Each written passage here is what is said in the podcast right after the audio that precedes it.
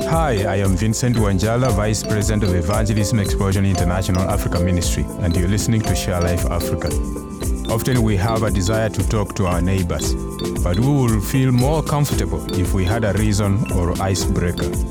I read an article by Ed Stetzer that talked about his experience when he and his family moved into a new neighborhood.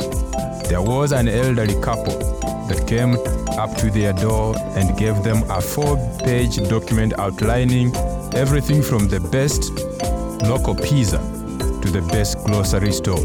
Toward the bottom of the page, they had the best church, where they listed their church and an open invitation to join them anytime. The list gave these people a reason to start a conversation with new neighbors that will ultimately lead to a gospel conversation.